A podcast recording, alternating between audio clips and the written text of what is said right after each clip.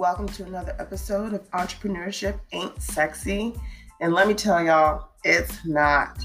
I am up, it's about 6:22 in the morning. I've been up for about 3 hours managing just some behind the scenes work, just checking emails. 3 hours checking emails, got to get it done. Listen, today I want to talk to you guys about the difference between being busy versus being productive. If you got into business, you got into business to make money. If you started a nonprofit, you got in it to make a difference.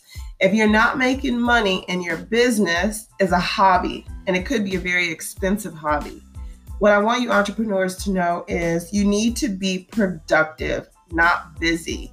More than 50% of the work that you do should be money producing work. If what you're doing right at that moment is not helping you get money, get paid, send an invoice, bill somebody, then you are creating hobby habits. You're creating busy work for yourself.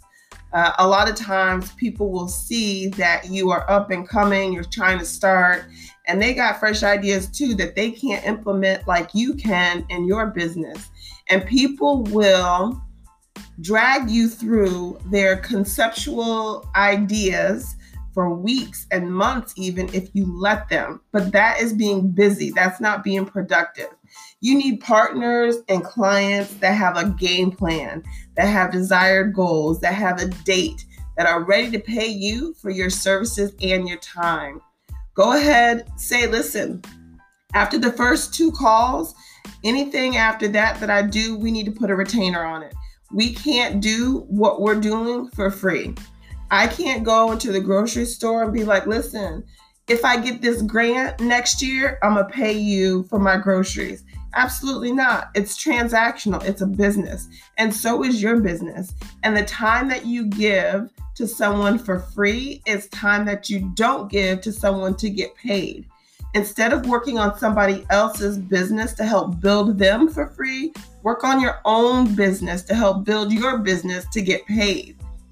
Remember, there's a difference between being busy and being productive. When you get up in the morning, the first thing that you should do is lay out your day. What things do I need to get done in order to get paid? Those are the priority things that you do for the day. This way, you know before lunchtime, all of the work that you've put in is money producing activity. Anything after that is extra or bonus or volunteer or you can give away.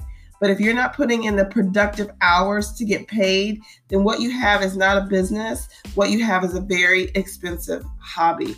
Know the difference. Don't be busy, be productive.